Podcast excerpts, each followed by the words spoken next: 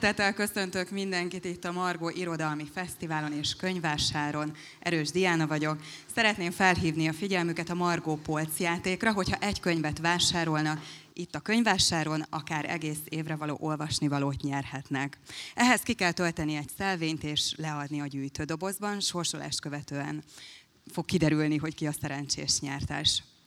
Ami pedig következni fog, az egy beszélgetés Hofi megmondja címmel. A moderátor Winkler Nóra, a fellépők Bödöcs Tibor, Malek Miklós, Király Levente. Jó szórakozást kívánok!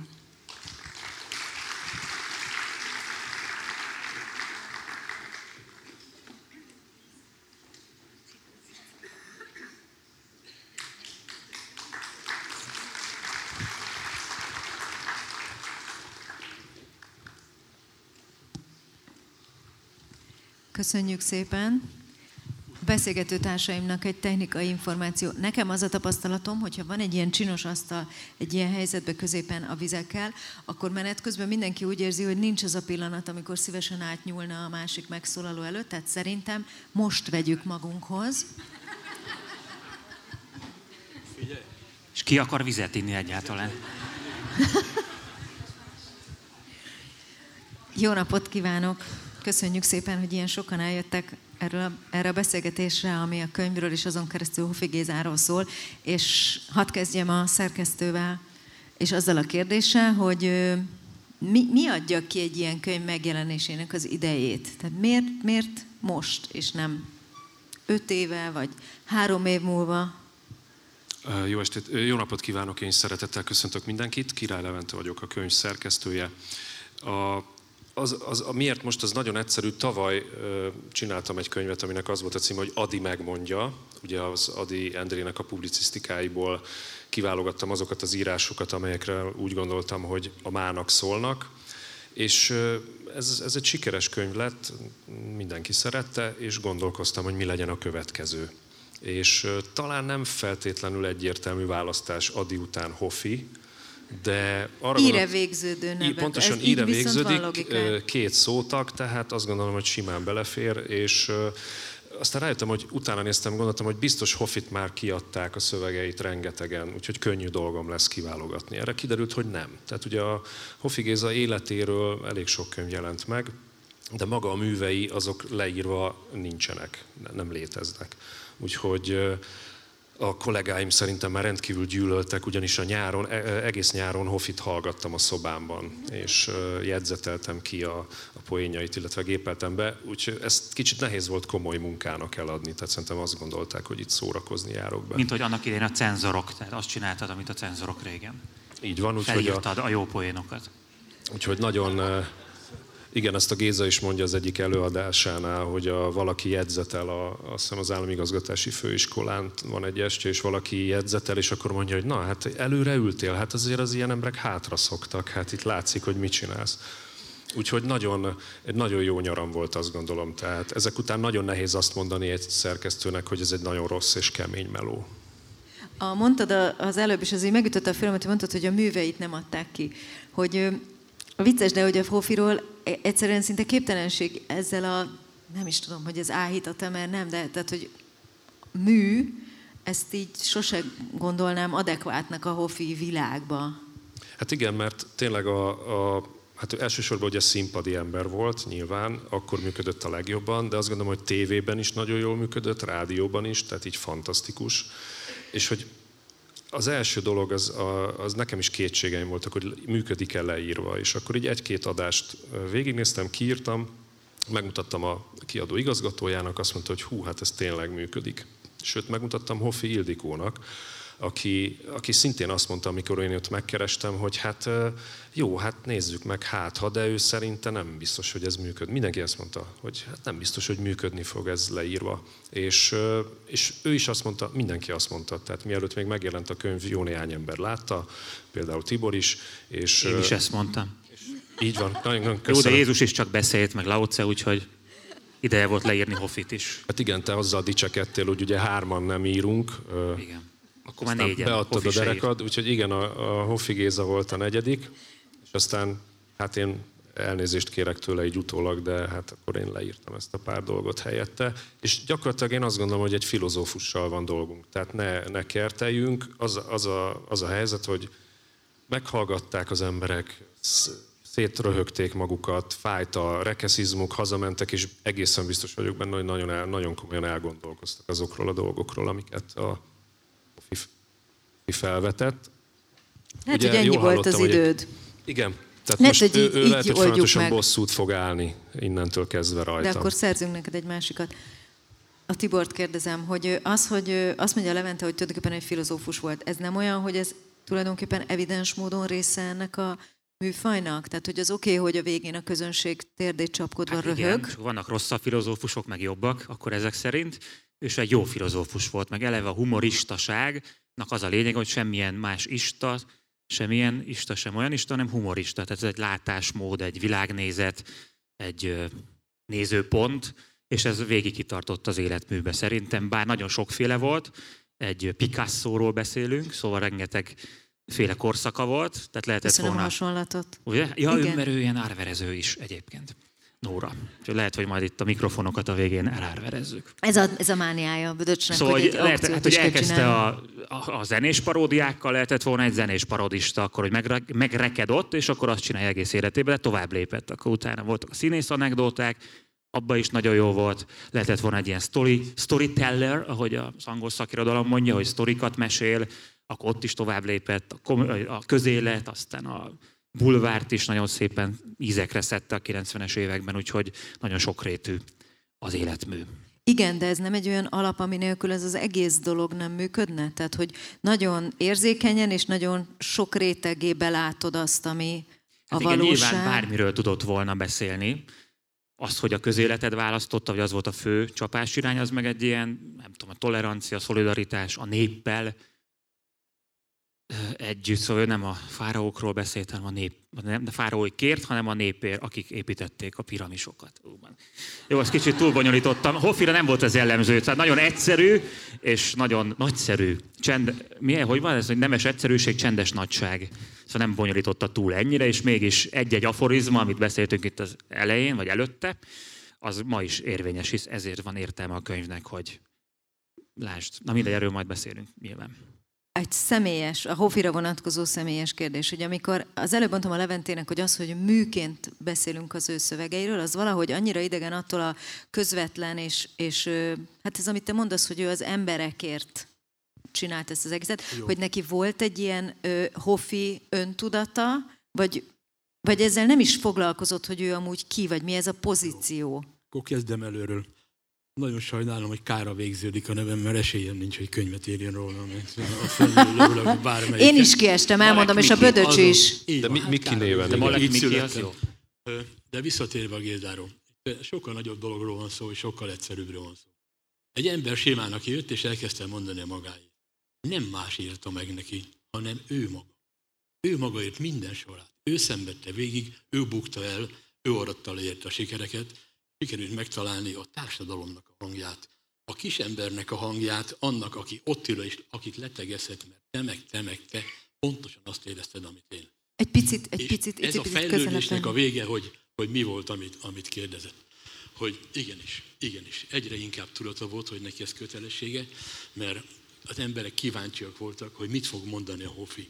És ezt nem kellett leírni, ezt nem kellett sehol a plakáton ö, ö, terjeszteni, hogy na most figyeljünk ide, mert most ez lesz, hogy az lesz, akkor is sorba álltak. Tudták, ha megnézik a Gézát, akkor aktuálisan, hát most a, elsősorban a Madács színházi periódusról beszélek, arról szerény 1500 előadásról, amiben talán volt maguknak is része. Na de, visszatérve, tehát újító volt a, kapcsolódva a zenéhez. Ha valakinek így, így van beakadva a torka, mint neki, gyárilag, az még nem biztos, hogy ki is jön a száján, elnézést, hogy a lelke kijön a száján. Nagyon sokunknak nagyon jó orgánuma van, és ha elkezdünk énekelni, akkor inkább kirul a telem, mint megtelik. A Géza kijött a saját száján, énekelve is. Nem véletlen, hogy éveken keresztül megverte a lemezeivel a poppiacot. Hát ő adta el a legtöbb lemez Magyarországon, nem az ügyeletes beatbandáknak akkor ideje. Nem egy éven keresztül, öt vagy hat ez csak olyan kis adalék ahhoz, és nem akart popénekes lenni, mert neki egész más vágya volt. Valahogy ez volt ez a közeg, és a, valahogy az egész környezete olyanná alakult, hogy mind abba segítette, illetve kizárt mindent, ami zavarta volna őt abban, hogy ne reggeltől estig abba foglalkozzon, amit este elmond a színházba. Hát ez nem mindannyiunknak adatik meg, mert a család, meg a kutya, meg a nem tudom, mert most ezer más baj. Valahogy ez neki így összejött, de őre nagyon szigorúan vigyázott is. Azt mondta, hogy ő, ő nála az volt a helyzet, hogy ő mindent magának írt. Ezt úgy kell elképzelni, hogy tényleg nem is volt soha segítőtársa, és ez egy modernkori jelenség, hogy a stand-up komikusoknak van egy csapata, aki időnként poénokkal alá dolg... Nincs. Nincs, nincs. Bizonyos hát stand-up komikusoknak. A Hoffinál ott például még voltak viccek, azért a, a, a, a vicceket ő tette klasszikussá. Hogyha ő előadta, akkor azután egy ilyen de azért, hogy pontosabb legyen a kép. Kanonizált vicc lett, és akkor az egy korszakot jellemez, és hozzátett, felépítette, kiszínezte, feldíszítette. De voltak ilyen viccek, mi már például viccet nem mondunk. Hogyne, hogyne. Mai humoristák. A műsorának nagy része viccekre, a nagy része viccekre. Hát azok ilyen pihentető, nem az a lényeg, de, de hogy nagyon jó. Pontosan lássunk ebbe a kérdésbe, nem volt csapata, mint ahogy ma van csapat, de voltak stabil pillérei, olyan emberek, akik, akinek a véleményére, vagy egyszerűen a reakciókészségére adott. És akkor ilyenkor egyszer csak csöngettek, és ott állt a Géza előtt, és elmesélte a feleségemnek a valamelyik, valamelyik viccet, és elkezdte mondani, nem mondta, hogy ez a következő történet az ő, a műsorában, és egyszer csak a, a Mari majd bepisít a nevetéstől, mondom, mi van, hát ott Géza megint olyat, olyat És akkor elment a másikhoz, és nem voltak sokan, négyen, öten lehettek ilyen emberek, akinek adott a véleményére. És akkor most még egy, hogy hogy, hogy íródik egy ilyen. Az a kevés, ami mégis olyan sok lesz hogyha előadják. Ennek a tempója, a szórendje, a szünetei, a legfontosabbak, amik így olvasva nem igen derülnek ki, mert az ember gyorsan olvas. Én is hadarba beszélek, és el kell olvasni háromszor, négyszer. De az ő működésében a tempó az volt a legfontosabb, és talán ez is tudott énekelni olyan jól, hogy nem akkor vette a levegőt, mikor ki kell adni, hanem akkor, amikor tényleg ki kell adni. Tehát ha elkezdte mondani az éppen az új szövegét, és érezte, hogy nem stimmel, akkor mindig a szórenden egy kicsit, egy uh-huh. kicsit variált, és egyszer csak bekattant a jó. És onnantól kezdve ez beégett az agyába, és ha tíz év múlva megkérdezte, akkor is abban hibátlan a szórendel, a szünettel mondta el, és az tényleg akkor is úgy működött. Olyan egyszerű így elmondva, és csinálni olyan nehéz, hogy nem tudom elmondani zenész létemre is, hogy mikor, mekkora hatásszünet, és miért pont akkora, és hogy.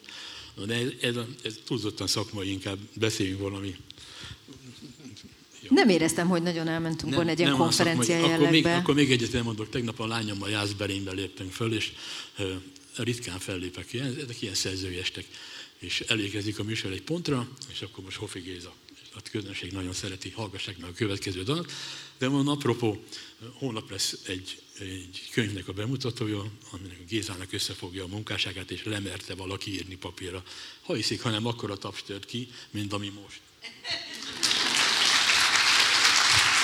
Nagyon jó, kész, lassan énekelni is fogunk. Kár, hogy nincs itt egy zongora. Igen.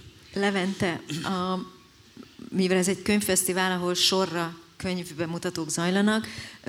Ma délelőtt beszélgettem egy olyan könyvről, ami a képzőművészeten mentén meséli el Magyarország történetét 56-tól 80-ig. És az egyik visszatérő téma az volt, hogy hogyan kell ezeket a megértéseinket újraírni, újraírni, újraírni, hogy nem minden pont úgy volt, és nem minden pont azt jelentette. És szerintem a Hofinál, ha már túl vagyunk azon, hogy ő mennyire zseniális előadó volt, és a legtöbbet nyilván ebbe szeretünk időzni. A státusza vagy a helyzete, abból mit lehet, mit, mit értünk ma? Mi, mi volt az a mozgástér, amit ő kapott, vagy ezt megszerezte magának? Ez hogy, hogy, hogy kell ezt elképzelnünk? Ugye a rendszerváltás után már elkezdték egy kicsit őt kóstolgatni, és később is fölmerült egy ilyen, hogy ezt, ezt biztos találkoztak ezzel a véleménnyel, hogy hát könnyű volt Hoffinak, mert ő neki engedték, sőt, még olyat is írtak, hát ez teljesen nonsens, hogy ugye a, a Komlós írta az ő szövegeit, és akkor azzal a címmel jelent meg az újság, hogy egy AVH-s őrnagy írta a Hoffi Géza szövegeit. Tehát ez ugyanaz, mint a Shakespeare-nél, hogy nem írhatta Shakespeare, hanem más volt zseniális, nem ő. Tehát Abszolút, tehát hogy, és az nyilvánvaló, hogy hogy ezzel, ezzel csak annyit érdemes foglalkozni, hogy szerintem egyébként Puzsér Robert, aki hát most kibabrált velem, mert ugye én föltettem a könyv hátuljára, de hát most elindul elvileg ugye a főpolgármester választáson, és én gondoltam, hogy aktív politikust nem tennék rá a borítóra, csak Kádár Jánost, de hát mindegy, úgyhogy már nyomdába volt a könyv. És ő egyébként ezt nagyon jól megmondta, hogy azt mondta, hogy, hogy, hogy, azt mondta, hogy legalább Hofi kimondta, tehát hogy, hogy, hogy lehet, hogy neki engedték, de hát ő kimondta, és biztos vagyok benne, hogy a, a, a Hofi az a, mindig megtalálta azt a, azt a pontot, ami, ami egy milliméterre választja el attól, hogy tovább már nem lehet menni. Tehát szerintem, hogyha ő, ő mondjuk például a műsorai nem egy, egy ilyen kis színpadon mentek volna, hanem mondjuk a Víg Színházba, szerintem egy, egy-két est után tudja, hogy forradalom tör ki, vagy valami hasonló.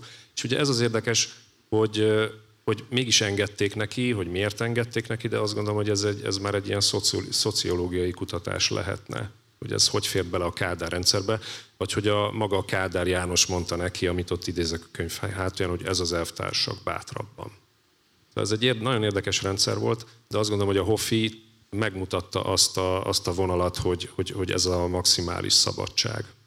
Hát meg az a kérdés, hogy mit láttunk a tévébe, rádióba, és mit mondott, amikor nem felvétel volt, hanem és mit mondott akkor, amikor tudta, hogy ott vannak az emeleten az elvtársak, Igen. és mit mondott akkor, amikor tudta, hogy nincsenek ott? Bizony. Mert amikor nem voltak nyilván. ott, akkor, akkor bizony nem mondom, hogy a műsor, de ugye a, a egynegyede másról szólt.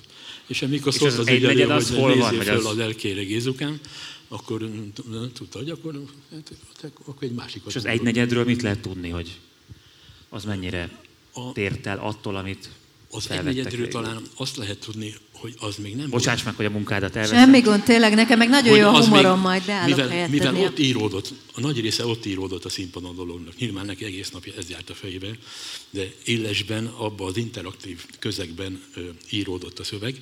Ezek javarésze még nem voltak kész, és nagyon kemények voltak. És ahogy, ahogy kezdett durvulni a társadalmi nyelv, a Géza is arra jött rá, hogy a, a hagyományos nyelvezet az el se jut jóformán az emberekig ha nem tesz hozzá egy, egy anyádat, vagy nem tudom én micsodát. Ez egy, ez egy szörnyű folyamat volt, de gondoljanak bele, akik most itt ülnek a nézőtéren, mindenki a saját, saját közegéből, hogy hová jutott el a mostanra a nyelv, a kifejezés, a jó kis viccektől, amikor mindig tudtuk, hogy miről van szó, de nem volt kimondva kőkeményen keményen az arcába. Az valahogy művészet közeli. És itt még egyet szeretnék mondani, hogy még egyet, az, öv, az övön aluli vicceket mindig került. Tehát nem az volt neki a poén, hogy kinek mi van itt a deréktól lefelé.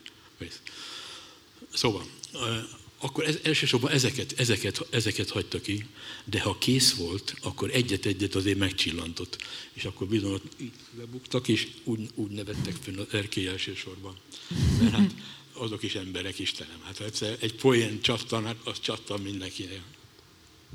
Meg sokszor játszott azzal, hogy hát ú, lehet, hogy most ezért elvisznek, vagy hogy kijött egy műsor elején, és akkor szólt, hogy szóljatok, hogyha nagyon durvát mhm. mondok, uh-huh. mert lehet, hogy el fogom magam engedni. És ez például, ez, ez hivatalosan megjelent, ez lement a televízióban például.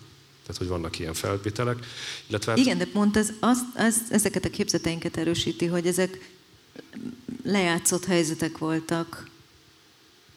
Nem, hát ez olyan, mint a összeesküvés elméletek, hogy szerintem nem volt ez ilyen egyszerű helyzet, szóval inkább a Kádár korszaknak a kétarcúságát vagy négyarcúságát Igen. bizonyítja ez, hogy Hofi is volt, de volt Biszku Béla is, de ugye egy ilyen nagyon ellentmondásos, mint minden rendszer, és neki volt ez a tehetség, ami ugye azért egy ilyen védőernyő is volt, meg az acéli politika más volt, mint a réva is politika, meg a most mi van? Most van ilyen, hogy kultúrpolitika? Tehát, hogy, hogy más jellegű volt nyilván, és hogy ezt kivívta magának a jogot, a tehetsége. Ne, neked volt olyan, hogy valaha nézted őt szakmai szemmel? Tehát pont ez, amit az előbb a Miklós mondott, hogy a szünetek hol vannak, a ritmus milyen, az építkezése a sztoriknak Igen, milyen? hát csak, most már csak úgy tudom nézni, remélem, hogy én is ezzel foglalkozom, szoktam így fellépni egyébként.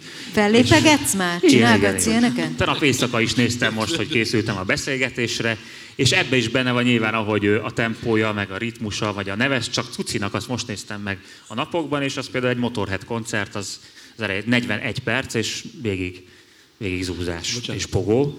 Szóval nyilván a, a ritmus is ebbe még eszembe jutott Benne van, szóval tovább vitte azt, amit tudott a zenébe. Bocsánat. Még eszembe jutott valami a, Géza előadó művészetével kapcsolatban, és ezt most konkrétan, nagyon is komolyan gondolom, hogy kifejlesztette magába, hogy egyszerre öt dologról tudott beszélni. És tehát elkezdett egy történetet, nem fejezte be, elkezdte a következőt, nem fejezte be, harmadikat, negyediket, ötödiket. A közönség már rég azt gondolta, hogy elfelejtette, hogy mit mondott legelőször, vagy mit mond. Nem. Ő fogta, és szépen sorra behajtotta, elmondta az ötödiknek a poénját, negyediknek, harmad, másiknak, és az utolsónak a legnagyobbat. És akkor aztán jöttek a hangok, mikor a taxisok ültek a nézőtéren. Géza, hadd pihenjünk, hadd pihenjünk, adj egy kis időt, kész. Hát egyszerűen megfulladtak a röhögéstől. És, És és ez nem egy csak olyan, ilyen- technika, olyan technika volt, bocsánat, hogy memória, memória kérdés. Hol tartottam? Mit csináltam? Hogy? És, és a szórendnek nagyon pontossága. Mert itt el lehetett szúrni egészet visszamenőleg, bum. És hát álljunk, mindig csodálkoztam, hogy hogy tud, hogy tud, hogy tud ezt csinálni. De neki volt mestere, vagy neki volt valaki, akit figyelt, vagy akitől azt megértette, hogy ez, hogy ez egy felépítendő szerkezet, ami egy Nem. mesé... Tehát ő Nem, ezt maga nem, kifejlesztette, ez, ez ő kitalált? maga volt. Ez ő maga volt. Ez ilyen, ilyen technikát másnál nem láttam még korábban, komolyan. Hogy ez hogy lehet. Zenében inkább vannak, de hát azok nem derülnek ki ennyire, mint ez, hogy hogy tudunk egyszerre három dologról beszélni, vagy Hát meg a másik kérdés a hatás kérdése, hogy hat rám, vagy lopok tőle, vagy próbálom utánozni, meg azt viszed tovább. Szóval mindenkinek a saját ritmusát, saját tempóját kell kitalálnia, meg a mondani valóját, meg a... És most tegyük hozzá a, És szín, a színészi készséget. Bocsánat. Igen, hát azt meg nem lehet. Végigment a színpadon, és húzott a lábával. Meg egy amit, nem tud mit csinálni, hanem egyszerűen egy olyan színpad. semmi nem történik, ő húzott, mindenki odafigyelt és várta, hogy most valami fog történni. És tényleg történt. És szépen beosztotta magának ezt, ez nem ment egyik percről a másikra, ez egy hosszú folyamat. Erre még az élete utolsó pillanata vagy. Amikor, amikor a Madács Színházban elkezdődött az első önálló estje, mert korábban a mikroszkópon csak egy részt csinált, vagy 20 percet, vagy 30 percet a második részben, és akkor Ádám Ottóval ugye, alakult a történet, átkerült a Madács Színházba, és először kellett önálló estet tartania aminek dramaturgiájának kell lenni, mert el kell indulni, és el kell indulni A-ból B-be, jó sok pihenővel. És akkor ehhez jöttek a zenék, azok voltak a pihenőpontok, és a, a zenék közt pedig a, a, a kitöltendő, nagyon sűrűn változó aktuális tartalmi töltet. Tehát ha valami történt, az a lehetetlenség, hogy este ne reagálja le. És, és péntek, szombat, vasárnap játszottunk, tehát gyakorlatilag mindig, mindig kép, minden, minden képbe volt. Szóval még azt Bocsánat, mindig, mindig. sokat beszélek, elnézést. hogy nem baj, hát azért vagyunk itt, én is kíváncsi vagyok. Hogy, ö, hogy nem csak a színpadi technikát figyelemé, hanem meg az egész arcpolitikája nagyon szimpatikus, és abban nagyon sokat tanultam. Hiszen azt nem lehet eltanulni, amit ő csinált, mert arról születni kell, ugye van a klasszikus mondás, az édesanyád izéje kell, tehát azt nem lehet, vagy van, vagy nincs, vagy kimegy valaki, és érdekes, vagy nem, azt, azt nem tudod megtanulni, hogy érdekes legyél, vagy a hofit jó volt nézni, bár Jó, de mit értesz Az azon, egy- hogy az arcpolitikája Hát az, hogy adagolta neked? magát, a, a fókuszálás, hogy egész nap arra készült, hogy, hogy nem vállalt semmi mást, ilyen pódiumbeszélgetéseket gondolom, meg... hogy, és hogy tényleg egy ember, hát ez egy hatalmas... És a műsora is arról szól nekem, az életműve, mondjuk így, hogy egy ember megtalálja az útját, és akkor azt végtelenségig fejleszti, csiszolja magát, fejlődik, egyre jobb, és felépíti, és a minőségről szól az egész, ahogy Eszterházi Péter mondta, hogyha már irodalmi fesztiválon vagyunk, hogy a minőség, a hazafiság minőség kérdése, szóval Hoffi hát elég nagy hazafi volt, hiszen a legjobbat hozta ki magából, és az fantasztikus volt. Tehát ez egy nem csak humoristáknak érdekes szerintem, hanem taxisofőröknek és zongoristáknak is, hogy egy ember azt csinálja, ami a dolga, és Pontosan. És nem csinálja azt, ami a nem, nem dolga, nem beszélget pódiumon, és tehát nekem ez a hofi. Ez a, És erre mindig vigyázott. A háttérre is mindig vigyázott, hogy legyen valami új ott hátul is. Nem ad interjúkat hogy ne, ne unatkozzanak ott hátul. Nem. A Géza a legjobb értelemben vált bohócá. és ő ezt bevállalta, és imádott aznak lenni, annak lenni bohosznak, amilyen, amilyen jó dolog a bohosznak lenne a, a sokarcúságával, és a végén a szomorúságával is. Mert Ezt akartam kérdezni, pont a szomorúságát akartam kérdezni. Igen, a... mert ugye azt akartuk már megtudni, hogy milyen ember volt, meg ezt tudjuk megkérdezni Miklóstól, és a könyvben meg olvastam hozzá most az Ildikó által összeállított könyvből is a napokban, és hát mondták, hogy zárkózott, gátlásos, mindig jókedvű, mindig zárkózott, mindig viccelődő, sose viccelődő ember volt. Szóval ez nyilván ilyen volt, mert hogy hát a kreativitás az hozzátartozik ez a szélsőséges, nagyon mélyen és nagyon fent levés. Szépen fogalmaztam. Nem, de meg lehetett érteni végül. Mm. Mindenki a vicces oldalát ismeri a legjobban, meg szereti a legjobban a Hoffinak, de tényleg engem érdekelnének ennek a, még akár mondjuk a bohóc állapothoz köthető a tragikus oldal, vagy a, az elkeseredett oldal, hogy ebből mennyit lehetett látni, vagy megélni? Az, hogy hogy kell feltölteni egy drámai előadásra, erre mindenkinek egyéni útja van, hogy ki honnan merít hozzá. Hogy, de most majd ide is eljutok mindjárt, csak az egész életét nézem, mert kezdetektől fogva ismerem a pályát 64 óta, igazából ő sokat nem változott. Ő egy egyszerű kőbányai ember volt, és nem voltak allűrjei neki. Nem fogják elhinni, annak idején a vermutot szerette, és ráadásul az édeset, amikor megismertem, ez egy kicsit negatív volt a szememben. Most de... én is megrendültem egy kicsit. de, de innen jutott el a vörösborig és a pesgőig. Úgy, hogy a pesgőbe beletörtött a vörösbor, hát ez, és amikor visszanyerte az eredeti színét, akkor volt jó. Így van, úgyhogy nagyon, nagyon örültem, megláttam szóval a ez 40 év volt Hofinak, Lőrincnek ez két órán szóval. keresztül. Először Vermúttal kezdte, és egyből... De természetes... Gyere máskor is, kész. Hogyha már kész vagytok ott, akkor csak visszatérnék arra, hogy a, hogy mennyit lehetett látni, mennyit, vagy mennyit látott maga ebből a, ennek az egésznek a nehéz oldaláról, vagy a nyomasztó, vagy a, ami, ami tulajdonképpen egy tragikus szemlélete is az életnek, amiből aztán szuper szórakoztató és vicces darabok vagy művek születnek, de... A Géza az érzelmi világát azt mindig is titkolta kivéve a hölgyekkel szemben, ott mély vonzalommal fordult a. De ezt majd Nyári Krisztián fogja megírni. Mert írja végződik az is, ahogy tudom. De természetesen volt neki nagyon is a, a zenéből merítve. Hát még egyet, tehát ezt el kell mondanom, hogy, hogy honnan szedtem. Mindig azt mondta, hogy én, hogy én nagyon megdolgoztam a félműveltségemért, ez volt neki a szabad. Egyszer felmentem hozzá, és látom, hogy a átrendezés van a lakásban, és így a, a nagy szobába, a nappali szobába, körülbelül ilyen magasan, onnantól jó sokáig ennyi könyv van itt. Nincs neki, mondom, hogy tévedés, ez, mi ez a sok könyv, mit azt mondja, á, tapétát cserülünk, és addig csak ideiglenesen van itt az egész. Úgyhogy ő azért nagyon felkészült mindenből, de mondom, az érzelmi világát azt, azt titkolta, de volt neki. Nagyon szerette a, a vonó zenekart, és megindította a lelkét és nagyon szerette a Big Bandet, a, a, és nagyon szerette azokat a dalokat, ahol nagy lépéseket lehet lépni, amikor ha mozdulattal kísérni az ember, az mindig ilyen. Nem pedig ilyen, hogy nem, hanem és kitárulkozás, és mégis ez nagyon kevésszer jött elő neki, mert a tempó az volt a másik, ami neki az, az egész életét meghatározó valami volt képes volt ebbe a tempóba élni egész nap, és képes volt abba a hangnembe elkezdeni este a nótát minden nélkül. Úgyhogy ő nem volt zeneileg művelt, de azt hiszem abszolút hallása volt. Egy ilyen östehetség itt beütnek ide a felüle.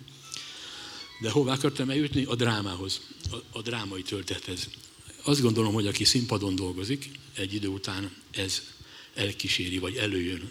Hogy ő maga ki tudja fejezni, ez kérdés, és hogy mennyire tudja kifejezni. Hogy az a belső monológ, ami ahhoz a tartáshoz kell, hogy a drámai erő innen akár csak egy métert elmenjen, kibe hogy alakul ki, vagy milyen úton, nem tudom. De az élelem bérét, amikor ö, ö, megírtuk, akkor ö, azt kell tudni, hogy a szövegre készültek a zenék, pont fordítva, mint szokott általában. Szuper. Biztos lenne egy kedves szava hozzá. Jól ismerte ezt a dallamot. És előjött, hogy, hogy hát a Szenes Iván nem lehet megkerülni a Gézával kapcsolatban, aki csodálatos verseket írt neki, mert ismerte a Gézát. Megismerte. És tudta, hogy melyik szó hogy jön ki a szájából. A Szenes Iván nem verset írt neki, hanem olyan verset írt neki, ami az ő. És amikor ránéztem először arra a sorra, hogy egy kiöregedett vadászkutya vonítva ül a kátyúba, ezt kell megzenésíteni, merre indulna el? Ha ezt oda tennék magára, mondott, ilyen nincs. Az jöttem, és előjöttem egy jó hosszú idő után a dallal, és úgy alakult, hogy szimfonikus zenekari kísérletet írtam hozzá, és ez az egy ilyen kísérlettel ment a színházba. És már ment a próba, amiről külön érdemes beszélni, hogy hogy történik egy ilyen próba az ő esetében. És megtanultuk a dalt nagyon jó, nagyon tetszett az Ádám Ottonak, de senki nem hallotta még ilyen szimfonikus körítése. Na, nem akarom húzni. Elénekelte, és akkor ott mindenki jó hosszan csöndben maradt egész délelőtt. Volt, aki bőgött a sarokba, másik bőgött arra. És ilyen katarzist minden este meghallgattam, 1500-szor vagy nem tudom hányszor. Leüttem a takarásba, soha, és most is úgy gondolom, hogy nem volt nagyobb egység előadó, zene és tartalom között, mint ennek a nagy mackónak. Szuper volt. És a katardis. Minden alkalommal. Mi a katardis? Ott meg lehetett tapasztalni. Vége volt a utolsó, az igazságról elveszett az i. Csönd. Marna csönd. Egyszer. Minden alkalommal. És aztán még voltunk Ausztráliában, akkor zongorába kísértem neki. Ugyanaz volt a hatás. Ugyanaz a hatás. Egyszerűen csodálatos. És azon máig is tűnődünk, hogy hogy lehet az, hogy hát hogy lehet, persze az ember okosodik közben, hogy a kabaréban a dráma így működik. Hát mert olyan közel vannak egymáshoz, csak egy kicsit kell fordulni, és már ott vagyunk. És akkor Igen, egyébként később, később megcsinálta azt egyébként, hogy a, a betegségeiből mekkora viccet tudott csinálni. Tehát az, az, a, az a karinti szintű dolog, amit művelt. Hát, hát állandóan arról mesélt ugye már a 90-es években, hogy, hogy akkor szemműtétje volt, ilyen műtétje, és annyira ak- akkora viccet tudott belőle csinálni, hogy az elképesztő. Tehát, hogy például ugye és a később... ez a hitelesség kérdéséhez tartozik szerintem, hogy hát a saját bajáról beszélt, akkor ugye humorral és felülemelkedve és viccesen, de hogy az ország bajáról is így tudod beszélni, hogy elhitted neki, hogy fáj neki az, hogy mások hogy élnek, a szegény embereknek a problémái. Szóval ezért, ezért volt hiteles szerintem, amire nagyon ügyelt arra, hogy, hogy, hogy hiteles maradjon, és hogy és az is volt végig. A legegyszerűbb szerintem. nyelvet használtam. Ha olvastátok most az életben, most az életműnek egy, egy részét, soha nem használt olyan terminuszt, amit általában a magukat nagy, intelligens, hát Sőt, használni. direkt rosszul ejtett Direkt az rosszul lett, hogyha Igen. egy mesterséges kifejezést kellett használnia, nem. Ő megmondta, látom, nem érted, akkor megmagyarázom. És megmagyarázta magyarul. Tehát mindenki értett mindig mindent az esetében. Volt egy olyan ö, törekvésed, vagy terved, vagy ambíciót szerkesztőként, hogy mondjuk a szövegek által azt is megértsék az olvasók, hogy ez egy sokkal komolyabb munka, mint amit amikor őt előadóként aki élőben látta, vagy aki csak a YouTube felvételek alapján, tehát hogy mindig van az a tévedésünk, vagy félreértésünk, hogy ami könnyűnek látszik, az könnyű, pedig abban nagyon sok meló van, és azt egyszer megérti az ember, hogy előadó művészet, ez sok meló, de valahogy így szövegként, így letéve egy könyvbe, szóval gondoltad azt, hogy, hogy lesz egy ilyen revelációja ennek, hogy Atya Isten, ezek milyen színvonalú?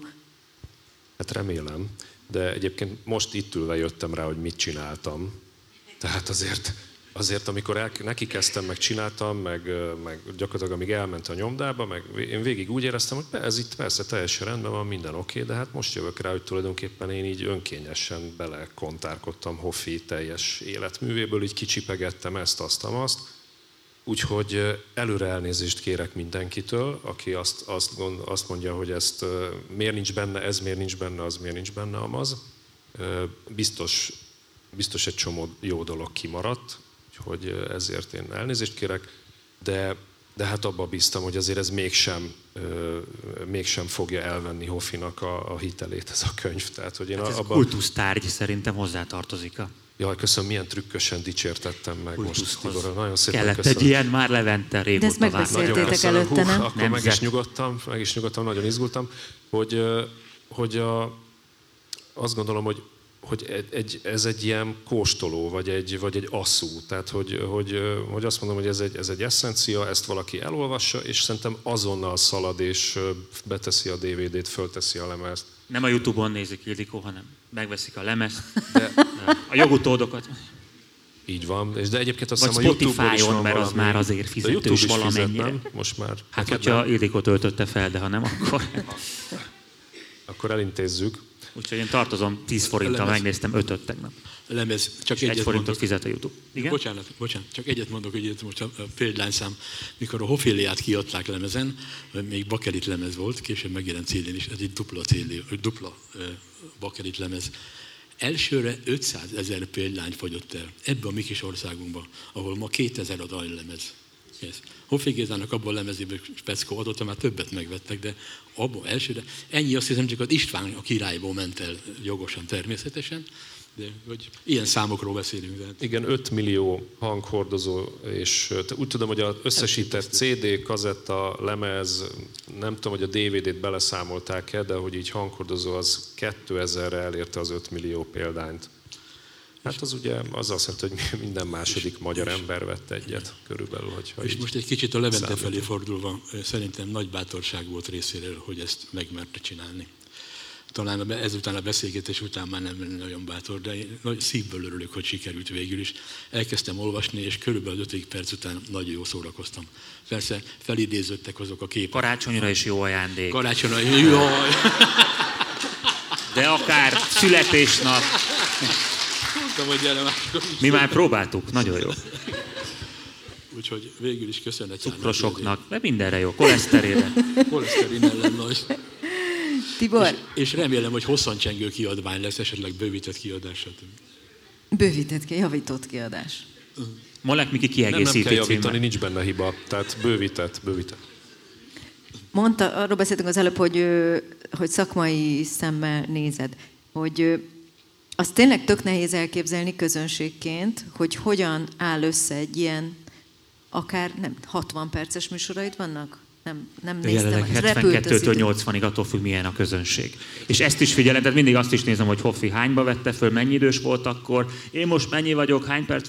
Tehát ezek ilyen, nyilván ez, a nézők nem így nézik, csak hogy engem én 36 vagyok, akkor ő 32 évesen robbant be. meg- Hát minden.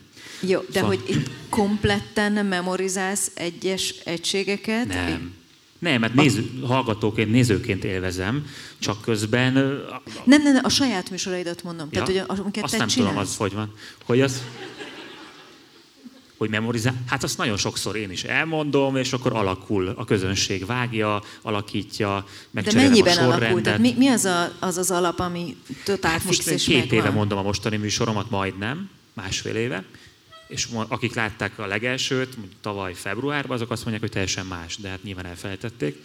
De sok minden cserélődik, változik, ez egy lezáratlan mű, vagy nyitott mű, Umberto Eco, és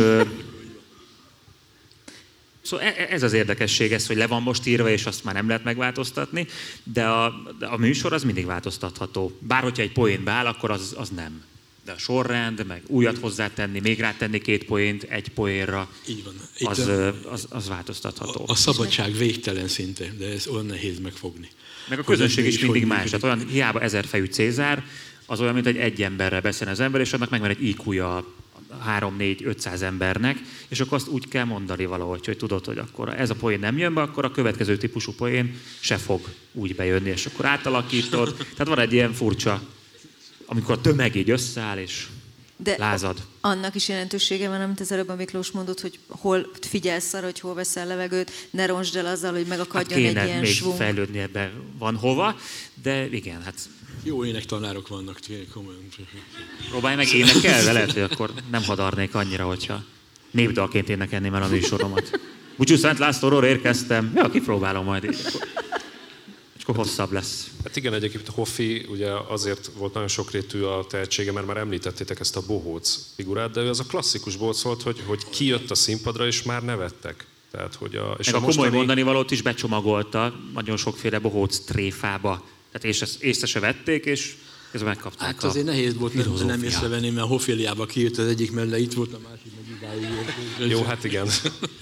Erre, erre Akkor adott- az ővel aluli, ővel aluli volt, mert lelógott mellé az ő alá. Adott vagy a kabátja, olyan ferdén volt vágva a másikból, hogy Igen, de hogyha ilyet nem csinált akkor is, tehát hogy kijött és vágott egy, egy arcot, és egyébként ez nagyon érdekes, a, azok a hangfelvételek, amik ugye nem, tehát hogy a, a lemezek hogy baromi bosszantó, hogy hallgatja az ember, és a közönség csak úgy üresben nevet. Tehát, hogy még nem mondott semmit, de a közönség már röhög. Nyilván valamit csinált a színpadon, és azt én így ülök, és így hallgathatom a, otthon a lemezni, hogy vajon mit csinált.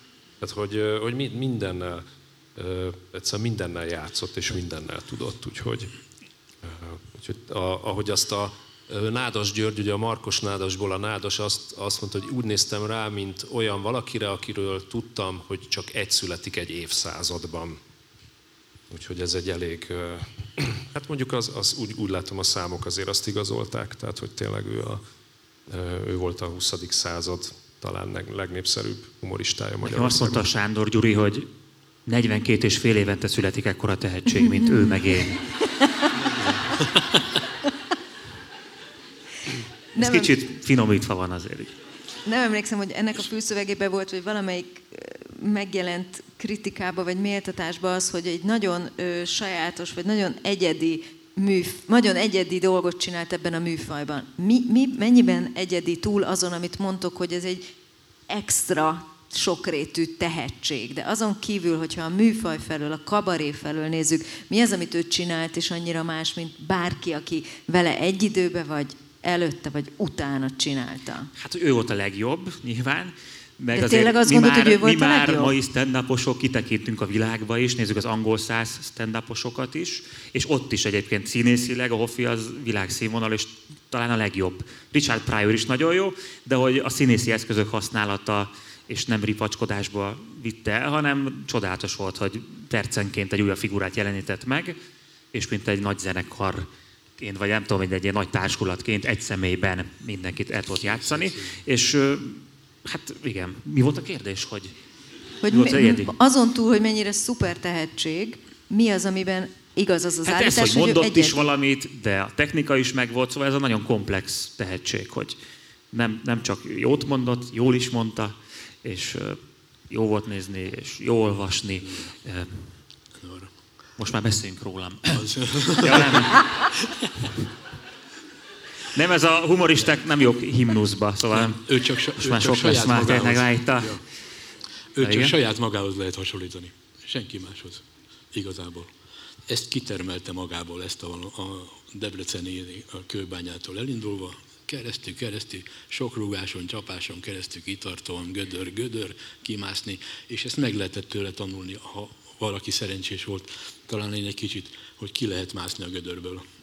És hiába rúgtak belém megint hármat, megint elő, elő lehet jönni és kapaszkodni. De arra viszont vigyázni kell. És milyen felelősség, ha egyszer ide eljutottam, mert akkor mindig ezt a szintet minimum várják tőlem. Ez volt a legnagyobb felelősség. Ezért nem tudtunk soha igazából zenés lemezt csinálni, mert azt mondta Géza, tőlem nem ezt várják. Ha, azt mond, ha most kijövök és tíz dal van egy lemezen, még ha mindegy világsláger, akkor is azt fogják mondani, már nem tudok mit mondani. Pedig milyen jó lett így volna, maradt, hogyha... De így maradt a tarsolyból egy... Hogyha fel lenne véve az összes jazz standard. És ha már itt tartunk, hogy a kiöregedett vadászkutya hogy maradt meg az utókornak. Amikor felépült az infarktusából, akkor a televízióban meghívták, és, és elmondtak volt a szója nővér, szója, én tudom, ez a jó kis mondása, ismeri mindenki. És ott elénekelte élőbe. És korábban nem volt belőle felvétel, és azután se lett. És az az élő felvétel lett lemezre vágva, és így maradt meg a dal. Kész. És egyébként még egy a, a specialitásához. A könyvborítóján ugye látszik ez, hogy Hoffi megmondja, ugye így emeli a kezét, itt van rajta ez a svájci sapka, a ceruza ide a füléhez téve. Ez ugye az Építem a csatornámat című uh-huh. videófelvételből származik, ami 75-ös, hogyha jól emlékszem. És hogyha megnézzük ezt az adást, szóval olyan humoristát én még nem láttam, aki megcsinál egy profi, bádogos munkát előadás közben. Tehát ott szépen... Na, ezt nem szoktam figyelni, megcsinálja. Megcsinálja. Tehát ő megcsinálja a végén, megpróbálja összeilleszteni, de aztán, figyelnek de aztán így eldobja hátra, hogy a fenében nem sikerült, tehát hogy, de látszik rajta, hogy direkt nem csinálta meg jól, de hogy ő, ő elvégez egy szakmunkát a színpadon. Tehát, hogy nem csak imitálja, hanem egy igazi bádogos munkát elvégez. De szerintem a Carlin ilyet nem, nem csinál talán. Hát meg a Szabót is, a Szabót is úgy, úgy szűzte be a, a... De hát mindenki, jó, de azért mégiscsak de nem, Hoffi nem, ar, nem azért volt, hogy megcsinálja az asztalt otthon, vagy szóval az, az volt a jó benne, hogy azt csinálta, ami a dolga, ami ugye oly ritka, és úgy örül az ember, mikor lát egy pincért, aki pincérnek való, egy politikust, aki politikusnak való, egy zenészt, aki zenésznek való, és... Kösz szépen, mint rám gondolt. Hát azért szoktam mondani, hogy mert a miniszterelnök úr is szokott viccelődni a Facebookon, és mondta, hogy miniszterelnök ne viccelődjön, én se lopok. Osztani. Nem baj, van egy poén végre, a végére? Jó. És még hozzátenném, hogy a, a kor uh, ugyancsak nagy humoristájával némelyikkel kimondod a jó barátságban volt. Itt Gálvölgyi Jani itt ül a nézőtéren, és itt lenne a Sas Józsi is, ha nem lenne szegény beteg. De hát minden szeretetével uh, üzent, hogy ő is itt van köztünk, meg a Gálvölgyi Jani személyesen eljött. Nem egyszer, nem kétszer láttam őket. És miért nem szenved velünk itt a színpadon? Nem egyszer, hát még te fiatal gyerek vagy, azért nem láttalak a madácskamarában, de őket Én sűrűn. voltam, háromszor láttam. Háromszor voltam Mekkába mondhatni, a humor Mekkába. Egyszer mikrobusszal Zalaegerszegről felzarándokoltunk. Gyökerek. Egyszer lejött so- a sportcsarnokba, Hofi, nem hozta a zenekart, azt mondta nem osztozik De a gázsiba. És utána a halál előtt egy hónappal láttam, vagy három héttel. Március 13-án azt hiszem. Az nem lehetett rossz. És katartikus volt. Az nem lehetett rossz. Ki volt, aki őt nem szerette? Tehát én gyerekként figyeltem, és nyilván ez egy ilyen fals nézőpont, és mindig azt éreztem, hogy itt mindenki imádta, a szüleim is, a baráta is. Ki volt, akit Hát ő... sokan nem szerették De ki- nyilván, ki akikről nem beszélt. szerette? Hát akiket kritizált egyrészt, meg nem volt még kommentfal. Azért ez mi nem maradt meg. Hát a sok idióta, barom, tolvaj, akikről beszélt, azok nem örültek neki, hogy beszél róluk. Jó, de az egy túlzás, Gondolom. hogy őt a közönség, vagy hogy is mondjam, így igen, így a magyar közönség az egyöntetően imádta, mert van egy ilyen képe az embernek, hogy a Hoffi egy olyan ember volt, akit mindenki szeretett. Hát én nem találkoztam olyan emberrel, aki ne szerette volna. Na ez az, nem ezt tudom, nektek mondom. volt-e ilyen élményetek, de úgy Nézés igazából nem. klubot, vagy Nem, sok rajongója van. nem hát olyan, olyan nincs, hogy hogy mindenki, hogy mindenki szeret valakit. Jó, itt gondolom, Jó de- Isten se szereti mindenki, hát Istenem. Hát. De nem is ez volt a Nem. célja szerintem. Hát ő nem, nem a Mikulás akart lenni, hanem volt egy missziója, és akkor kritizált, Nem, csak kérdezem, hogy támadott, tudunk-e volt egy- valakiről, tudunk-e a riválisairól, tudunk-e Egy- olyanról, aki, Egy időben akit irritál? egy Tessék? időben leszólták, azt mondták, ez plebejus humor. Nem tudom, világos ez mit jelent a plebejus humor. Amit a Géza mond. Pontosan a nyelvezete miatt, hogy, hogy nem volt túlzottan okos, volt az bizony, mert minden elért mindenhová, ahová kellett, de a nyelvezete, azt, mondták, szóval ez olyan plebejus humor. Ez Készlet. Régen azt mondták, hogy atelier humor, de hát ott, ott marad a fiókban. Hát az ő aztán nem maradt ott, az biztos. De igazából hát a nagy közönség szám, aki megvette a lemezeit, aki elkísérte egész végig, az, az igazán a többség. Tehát, Nagyon fontos volt neki a közönséggel való kapcsolat, az látszik a felvételeken, interjúkban, az a kevés, ami van, hogy neki ez büszke volt rá, és hogy neki a közönsége volt egy szövetsége, uh-huh. nem a hatalmasságokkal, meg a kinevezőkkel és a politikusokkal, hanem a közönsége volt egy ilyen. Valószínűleg ez a védhetet, vagy ez a védettsége ebből is jött, hogy annyira szerették. Uh-huh. Vagy szerettük. Nem? Hogy ezért nem tudták, nem lehet belekötni, a szövegébe se lehet belekötni, szóval amiket mond, az ember újra nézi, amit mond a nyugatról, a kapitalizmusról, szocializmusról, az ma is a fotbalt szándékosan nem mondod a fotbalt. ott A fotbalt, igen. Hát az egyre inkább aktuális, igen. De amit mondtál, hogy az arcpolitikája szimpatikus, annak például ez az eleme is szimpatikus személyesen számodra, mint előadó számára, hogy a közönséggel lenni, össze, össze, összekapcsolódva? Persze, igen. De egyébként nem mindig volt barátságos a közönséggel. Tehát például nagyon sokszor, főleg ilyen kalózfelvételeken lehet hallani, hogy, hogy valaki viccelődni próbál. Tehát elment ilyen beszélgetésekre ő is néha, még korán, tehát ugye a 70-es években. Ilyen is volt. Tehát mondom, Tehát, Picasso igen. mindent csinált. Volt. Volt, Volt. ilyen is. Volt. és, senki és ott akkor kérdezgették, és ugye ilyenkor nyilván a, a közönségben valaki ül, és azt mondja, hogy hát most próbálok viccelődni Hoffival, hát én is megmutattam, hogy azért én is egy vicces ember vagyok. És hogyha valaki próbálkozott, akkor azonnal olyan megsemmisítő csapást mért a másikra, ami vicces volt természetesen, de egy olyan poént mondott, ami utána már nem lehetett megszólalni. Tehát, hogy arra nagyon vigyázott minden körülmények között, hogyha egy ilyen előadás volt, hogy ott más ne, ne kezdjen el ne, még csak véletlenül se jusson el oda, hogy esetleg átvegye a szót, vagy, nem, vagy vicces Levente, legyen. Ennek, erre nagyon ügyelt. Ennek más a magyarázata. Onnan én ültem és néztem ezt. Ennek egyszerűen az a magyarázata, hogy kizökkentette őt abból a tempóból, ami számára a legfontosabb volt. És lehet, hogy pont elfelejtette a harmadikat behajtani, a harmadik poént. Ebből kifolyólag, hogy valaki közbeszólt. Egyébként az a halála volt neki, hogyha az utcán találkoztak vele. Mondjon valami idét művész úr, ettől behalt. Ettől behalt. És nem szerette a konfliktust. Ez az ember, aki a színpadon annyi konfliktust ö, hozott létre, és életében nem szerette. Nem szerette. Inkább elvonult, és nem ütközött senkivel. Igen, de pont attól, hogy a közönségnek ezt a feltétlen szeretetét élvezte, igaziból ő csak elmesélte a konfliktusokat, de azokban a helyzetekben sosem volt konfliktus. Ő szerintem mindig azt élhette meg az előadói helyzeteiben, hogy teljesen egy, együtt vannak, egy véleményen vannak, egy állásponton vannak. Igen, de volt olyan műsor, ahol mondta, hogy sok bunkó van, itt is ülnek, biztos. Igen. Tehát, hogy hát a butaságról beszélt, ami bárhol felbukkalhat. Igen, azt Még tudom. a színpadon is. Akár ebben a megszólalásban is.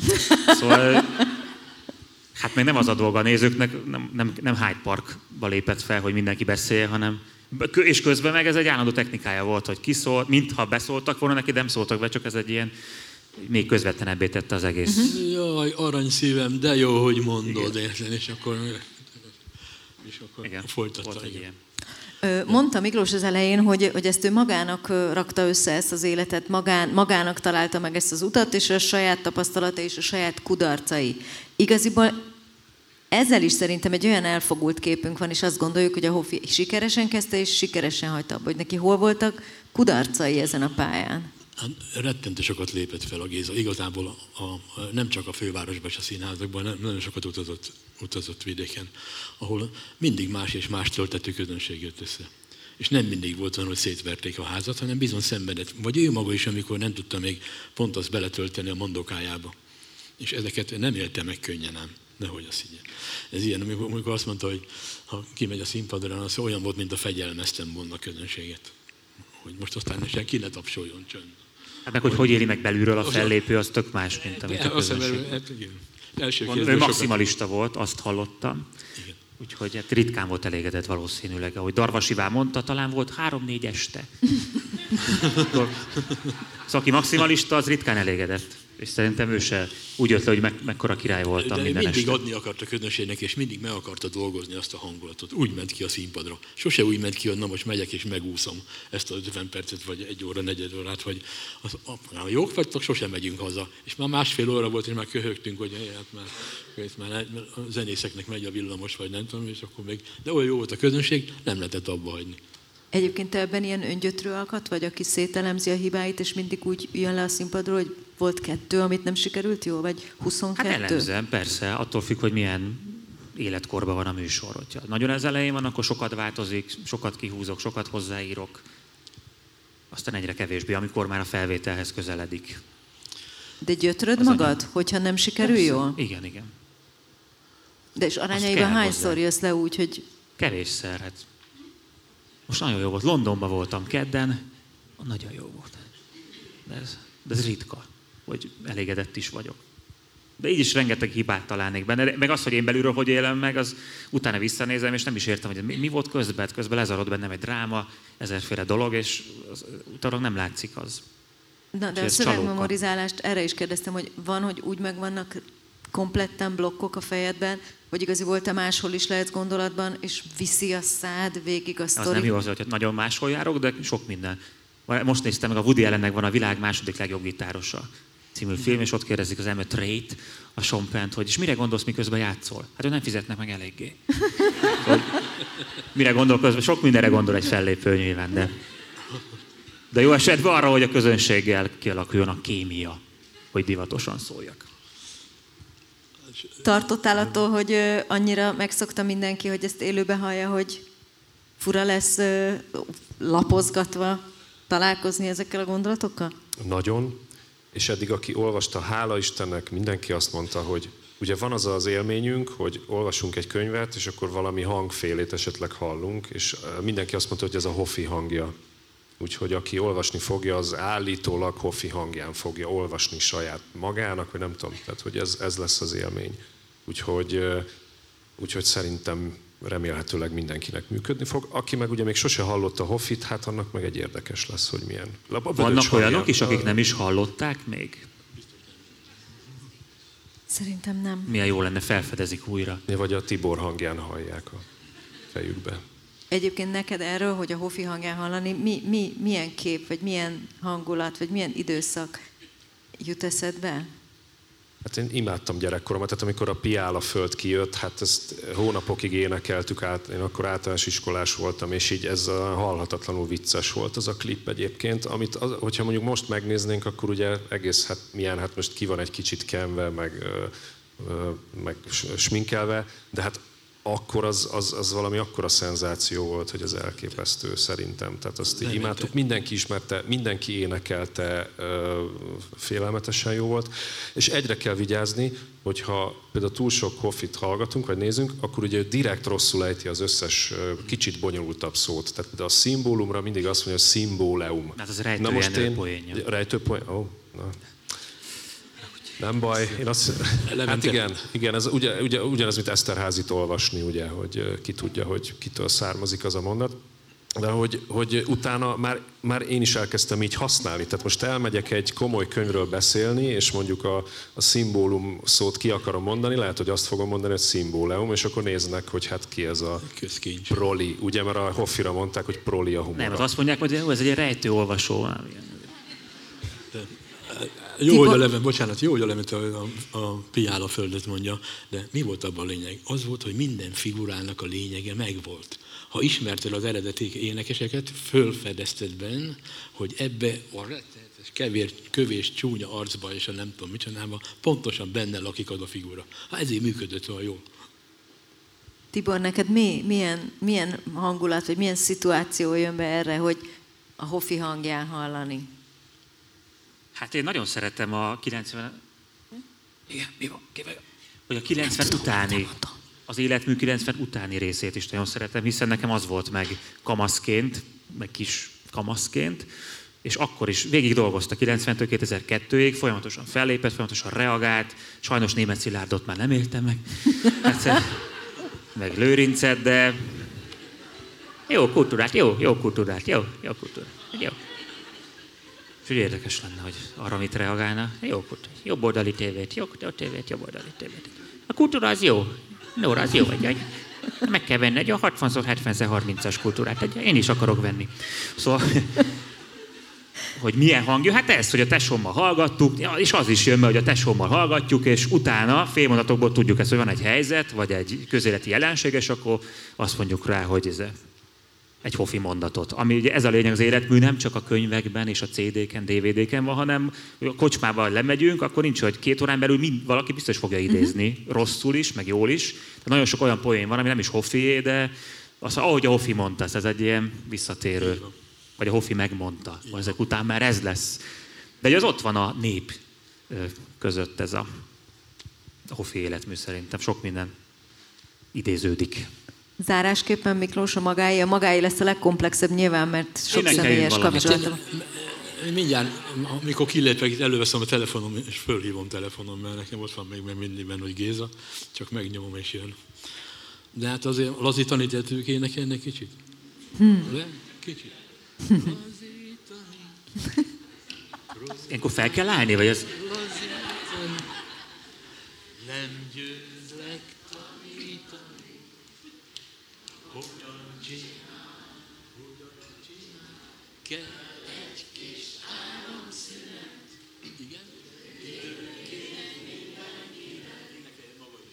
Felfelti rabjai. Ez a búcsú. Igaziból most elmondom a Tibornak, hogy az, amit suttogtunk egymással, de csak rövid ideig volt titok, az arról szólt, hogy lejárt az időnk, úgyhogy szeretném megköszönni önöknek, nektek ezt a beszélgetést, önöknek a figyelmet, különösen a közös éneklést a végén. Köszönjük, Köszönjük. szépen!